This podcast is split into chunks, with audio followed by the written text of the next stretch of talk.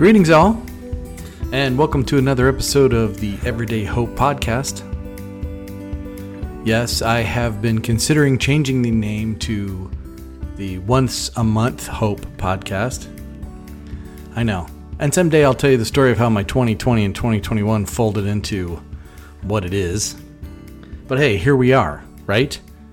And God is faithful and continues to be faithful through all the chaos. So praise the Lord for that. Hey, so um, over the last couple of weeks, uh, Justine and I have started going to a Bible study. Correct? I'm not teaching a Bible study. I'm just showing up to a Bible study. And so I thought, boy, it might be fun to spend a few episodes and go through the weekly homework that we have for our Bible study.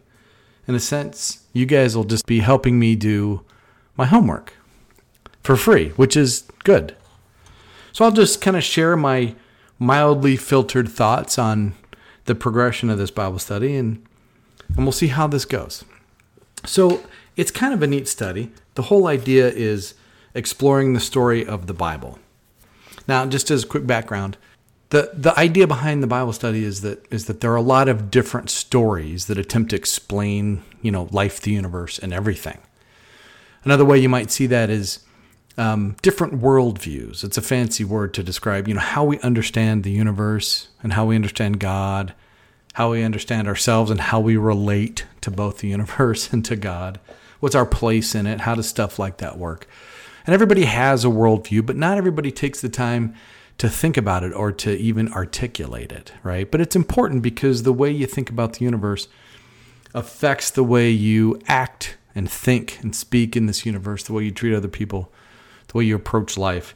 And so it is kind of a neat thing. And so um, as as the Bible study began, they started talking about some of the various stories that are out there and and the way people try to explain the universe and their point in it.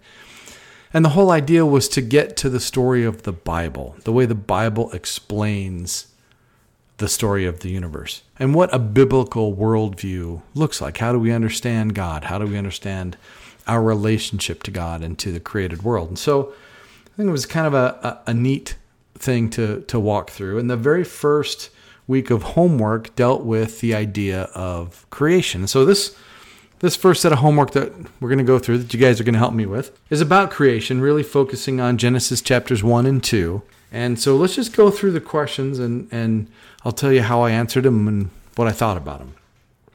So, obviously, the first question was to have us just think through the days of creation and what was created on the various days of creation. And there's a table that had us fill this out. Um, day one, God creates light and really sets a distinction between light and darkness, day and night. Day two creates the heavens and really, again, creates a distinction between heaven and earth. Day three, again, a distinction, right? God creates the distinction between land and the sea. And, and having created that distinction, then creates all of the land vegetation. Day four, God creates the sun, the moon, and the stars. Day five, the birds and the sea creatures. And day six, the land animals, including human beings. And then on day seven, God rested. Uh, in a sense, creating this cadence for life work, work, work, work, work, work, rest, which is important for us. Uh, God has actually told us we should follow that same cadence, right? So I think the whole point of question one here was to get us to think about those things so they could ask question two. So here's what question two says What patterns or repeated phrases do you notice in Genesis 1? Well, I hope you I hope you heard me continue to use the word distinction, right? There was that idea of God making a distinction between things. And maybe I don't know, maybe the the whole purpose of that is ordering chaos, right? I mean, one of the things we see in Genesis 1 is God bringing order, right? Creating and bringing order, making things in a very specific and intentional, structured way. Also, if you read through Genesis 1, you see this pattern of there was evening and there was morning and there was the first day, the second day, the third day. That's a pattern that repeats. One of the most important patterns, I think, is every time God makes something, he stops, he looks at it, and decides it's good. Right? And that statement is repeated over and over about everything that God makes. And one of the most important patterns that I noticed was how this worked, how creation happened. In Genesis 1, God said, boom, and it was so. And that happens over and over again. God said it, and it was manifested because of his will. Kind of kind of cool to think about the patterns of creation. It's kind of cool to think about the intentionality of creation. Now, I'm on record as having said I don't think Genesis 1 even mildly attempts to show us how God created anything. The metaphysics of this was left out of Genesis 1. It's a poem, but it's a poem that's meant to express some very specific things, right? It's meant to express that God created everything and there's a there's an intense sense of intentionality about the structure of Genesis 1 about God going through this, you know, 7 perfect days and creating everything to be good. It's kind of cool to look at it that way. All right, moving on. Question three What is the significance of God making people in his image? And it's referenced in Genesis 1 26 and 27. Now, this is a loaded question. This is huge. How we understand ourselves and how we understand other people is super important because how we treat other people stems a lot from the way we think about humanity in general. And so this is this is a loaded question. What does it mean that God created people in his image, that he bestowed his divine image on us, that we are image bearers. So, Professor Dr. Ray Anderson wrote uh, an anthro- a biblical anthropology book about this, and he had a really great way of describing what goes on between day six and day seven. You know, of all the animals that were created on day six, only human beings were called out of day six into a day seven relationship with God. And what a great way to visualize the bestowing of God's divine image on us. We are unique among all creatures, and that God has made us his image bearers, his representatives here, but also having something in common with him, right? The, the other problem with this is if God bestowed his divine image on human beings, and, and listen, this is this is a document that was written a really, really, really long time ago, but this is 2021 and we know how DNA works. So you go out and you find anything where the DNA comes back human being, and it does not matter what they look like on the outside. Doesn't matter what their race is, doesn't matter what their gender is, doesn't matter if they're good looking or bad looking or tall or short or fat or thin, does not matter. If they're a human being, guess what they are? They're image bearers. They are bearers of God's divine image and should be treated that way. Now, the problem with this whole God bestowing his image on us is when he tells us we need to love our neighbors, even if our neighbors are our enemies, he's telling us that for a very specific reason. They are bearers of God's divine image, even if we don't like them, right? And, and to treat them poorly is to, I don't know, somehow minimize God's image in them. It's difficult, I know. It's a struggle sometimes, you know, that, that person who cuts you off in traffic and drives like a maniac, eh, that, that person's a, a person. That person is a bearer of God's divine image. And, and it's important that we recognize that in them and treat them that way. It's also important that we recognize that in ourselves. Sometimes we don't feel great about ourselves or things aren't really going well for us. And sometimes we struggle to kind of think well of ourselves. And, and we have to remember that we are bearers of God's divine image, and we should treat ourselves as if we are bearers of God's divine image. And treating ourselves poorly is also a mistake. And so when we think about human beings being created in God's image, all of all of this gets bundled into that. It's very important that we recognize that that human beings are unique among all creatures and that diminishing the personhood of another person just because of the way they look. That's not good. All right, question number four says compare the creation narrative in Genesis 2 with the creation narrative in Genesis 1. Now, I think the reason this question came up is there are a lot of people that say, well, there are two creation stories in the Bible. Which one is true? There aren't two creation stories in the Bible. There's one creation story in the Bible. And if you if you look at Genesis 1 and 2 in a specific way, you see Genesis 1 is sort of a macro, high level view of creation. And then Genesis 2 really drills down to a specific part of that creative story. And so it it gets specific, more more of a micro view on a portion of the larger view of creation to focus in really on the creation of human beings and the implications of that and how how God entered into the relationship with human beings that he made them to have with him, right? And so when we see Genesis 2, we really see God getting involved. Eh, let me give you an example. I use this on my marriage couples all the time. So there's a moment where, you know, God looks at Adam and says, you know, it's not good for the man to be alone. And I always joke about this, right? God makes the land and the sea and it's good. And he makes the sun, the moon, and the stars. It's good. He makes the trees and they're good, and the birds and they're good, and the fish and they're good, and the animals and good. And he makes Adam and he goes, man, that's that's not good. but if you think about it, it's probably not likely that God made Adam and made a whoopsie, right? That he thought he made him good, but then he looked at him and said, hmm, I made a mistake. That's not likely, right? God's intentionality in creation is consistent, right? So he makes Adam the way he makes Adam and recognizes that Adam has a flaw. And if that's true, then it's a flaw that God built into Adam for a reason. And his recognizing that in Genesis 2 is to call it out. But what I find so interesting is that when God says, you know, it's not good for the man to be alone, I ought to fix that problem. And then he immediately gives Adam a chore. The next thing that happens in the story, you would think, well, that would be God fixing that problem, but it isn't it's it's God giving Adam the chore of naming the animals, and so he brings all the animals to Adam, and Adam names all the animals, and and it's through that process that Adam sees that he has a problem, right? And you realize, oh, God is being very intentional about this. He doesn't solve Adam's problem until he makes sure that Adam understands that he doesn't have a partner that's suitable for him. All the other animals do, but Adam does not. And God waits until Adam recognizes that he needs a partner. And then God creates Adam's perfect partner, Eve. And just in case you want to buy into some of the patriarchal nonsense that the early church kind of preached, the word, the Hebrew word that Genesis 2 uses to describe Eve, which we often translate as helpmate or helpmeet, um, it's a word that's used to describe God in different parts of Genesis. So I'm pretty sure he didn't intend her to be some lesser subservient, you know, thing. She's a partner, she's an equal. And that's how God designed it.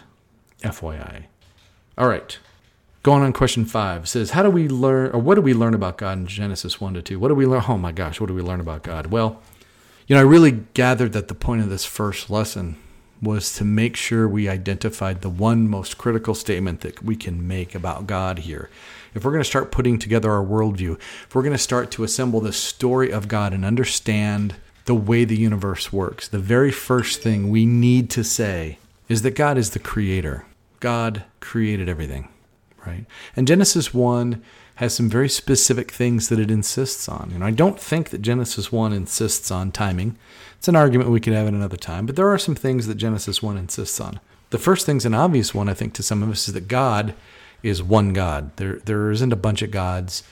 And a lot of the myths that existed in the ancient Near East had a, a, whole pantheon of gods and gods of this and gods of that and gods that were fighting and gods that disagreed on stuff. And, and Genesis says, no, no, there is one God, and that God is the creator. So it insists that God is one and that it insists that that one God created. But I think the, the use of seven here is not accidental. In Hebrew numerology, seven is the number of perfection and completion. And so I think that the use of number seven lets us know that God didn't just create, God created everything right? His his creation was complete. So the one God created everything. And as we saw as we talked about with the intentionality of God that God created everything on purpose. There there really doesn't seem to be any accidents in Genesis 1 and 2. There's a sense of intentionality that this was something that God set out to do and he did it on purpose. He didn't just throw a bunch of dust into the air and wait to see what it would turn into. There was an intentionality about what he did. And so the one God created everything on purpose, and over and over and over he says, It is good. So we see that that one God created everything on purpose to be good. And that's some important things to understand about God as we try to find our way in the world and try to find our way through this life and try to understand the universe and how stuff works. It's important to start off with God made everything. And think about it. If you make something, it's yours. It belongs to you. It didn't exist before you made it. And God made everything out of nothing. It's not like he went down to the lumber store and got a bunch of lumber and then built something, right? He built from nothing. Everything he built belongs 100% entirely to him. It's his. He created it. He thought it up, he invented it, and then he manifested it in the universe. He manifested the universe. It belongs to him. And so, us understanding God as creators, I think, essential to us interacting with God's world and God's people and God, because it all belongs to Him. And then, kind of a partner question to go along with this is what do we learn about humanity? Right? Well, again, we're creatures, we're created by God, we belong to God. But, but again, to revisit the whole image of God thing, human beings are image bearers and deserve to be treated by other human beings as if they're image bearers. Now, question seven changes gears just a little bit. It says, How do these chapters prepare us for what's going to happen in Genesis 3? Well, I'm, I'm hoping that everybody, you know, has has read the rest of the story. We know what's coming in Genesis 3. Very famously, that's the fall. That's when Adam and Eve eat the fruit from the tree they're not supposed to, and things start to go bad, right? So, so this is this is a big question, and we could spend hours and hours talking about the implications of this. But, but just to kind of boil it down and summarize it, and think about this: When's the last time you were with a friend, somebody, something bad had happened to them, and they said why? Right? I mean, every day this happens. We we run into difficult things, and we ask that question why, and God generally gets the blame for it. In fact, a lot of the reasons why you know atheists say it's stupid to believe in God is that if God's good, then why does He let so much nonsense go on? That's just proof that there's no God, right? Well, what if God made everything good, but we broke it? Right? That would mean that at least some of the bad stuff that happens isn't God's fault. It might be our fault. And so I think starting off with this understanding of God as the intentional creator of all things to be good kind of helps us understand when we see Genesis 3 that that the damage that was done by sin was done by the sinners, right? That we let that into the universe. So I think that's an important thing as we as we prep to see the fall in the next lesson. All right, question 8, how should the goodness of God shape the way we think about our world, right? Well, you know, it would be a mistake to kind of ignore creation I don't know, there's a lot of that going on now, but back in, you know, ancient Greeks, they had a lot of philosophers that said, you know, anything physical is bad, stay away from the physical, just focus on the spiritual. I imagine there could be some churches that kind of teach the same thing. But remember, God's creation is good. He created it, and He created it to be good. He created us and put us in it to enjoy it and care for it and and so it's good and so we ought to we ought to enjoy and appreciate god's creation we also ought to understand we have a responsibility to take care of god's stuff he gave us the stuff and said, look after our stuff. And I think you can look around this world and see a lot of ways in which we don't really do a great job of that. We don't always take good care of God's stuff. Sometimes we take good care of God's stuff until there's money involved, and then we stop taking good care of His stuff because money. But I think we do have an obligation to, to think about the created world as God's, belonging to God, and recognize our responsibility to enjoy it, yes, and to take care of it for Him. All right, question nine.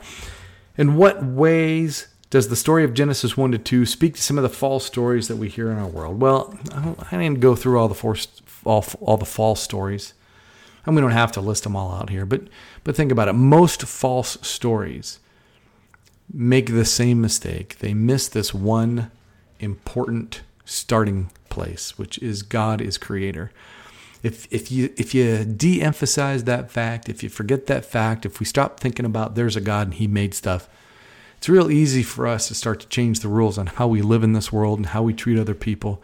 I only have to be nice to nice people, or I only have to be nice to good people. There's good people and bad people, and I don't have to be good to the bad people.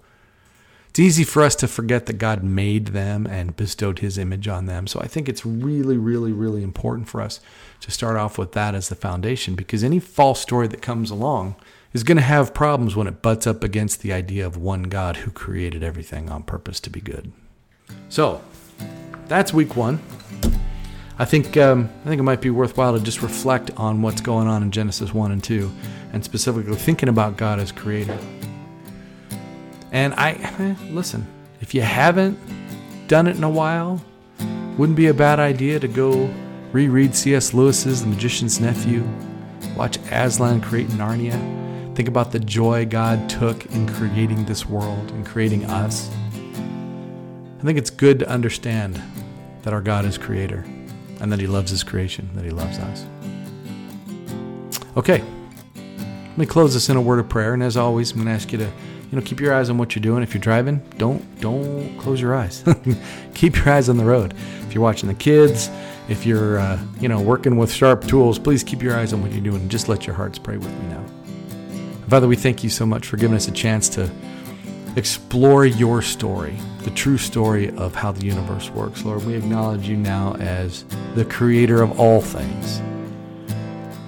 And Lord, we thank you that you created us, that you love us, that you bestowed your image on us, that you called us into the special relationship with us. And we pray that you would help us to honor that in all the people that we run across every day, the good people, the ones that rub us the wrong way, that we would treat them as image bearers. Lord, we praise you and we thank you for this world. Thank you for the way you care for us and love us. We praise you in Jesus' name. Amen.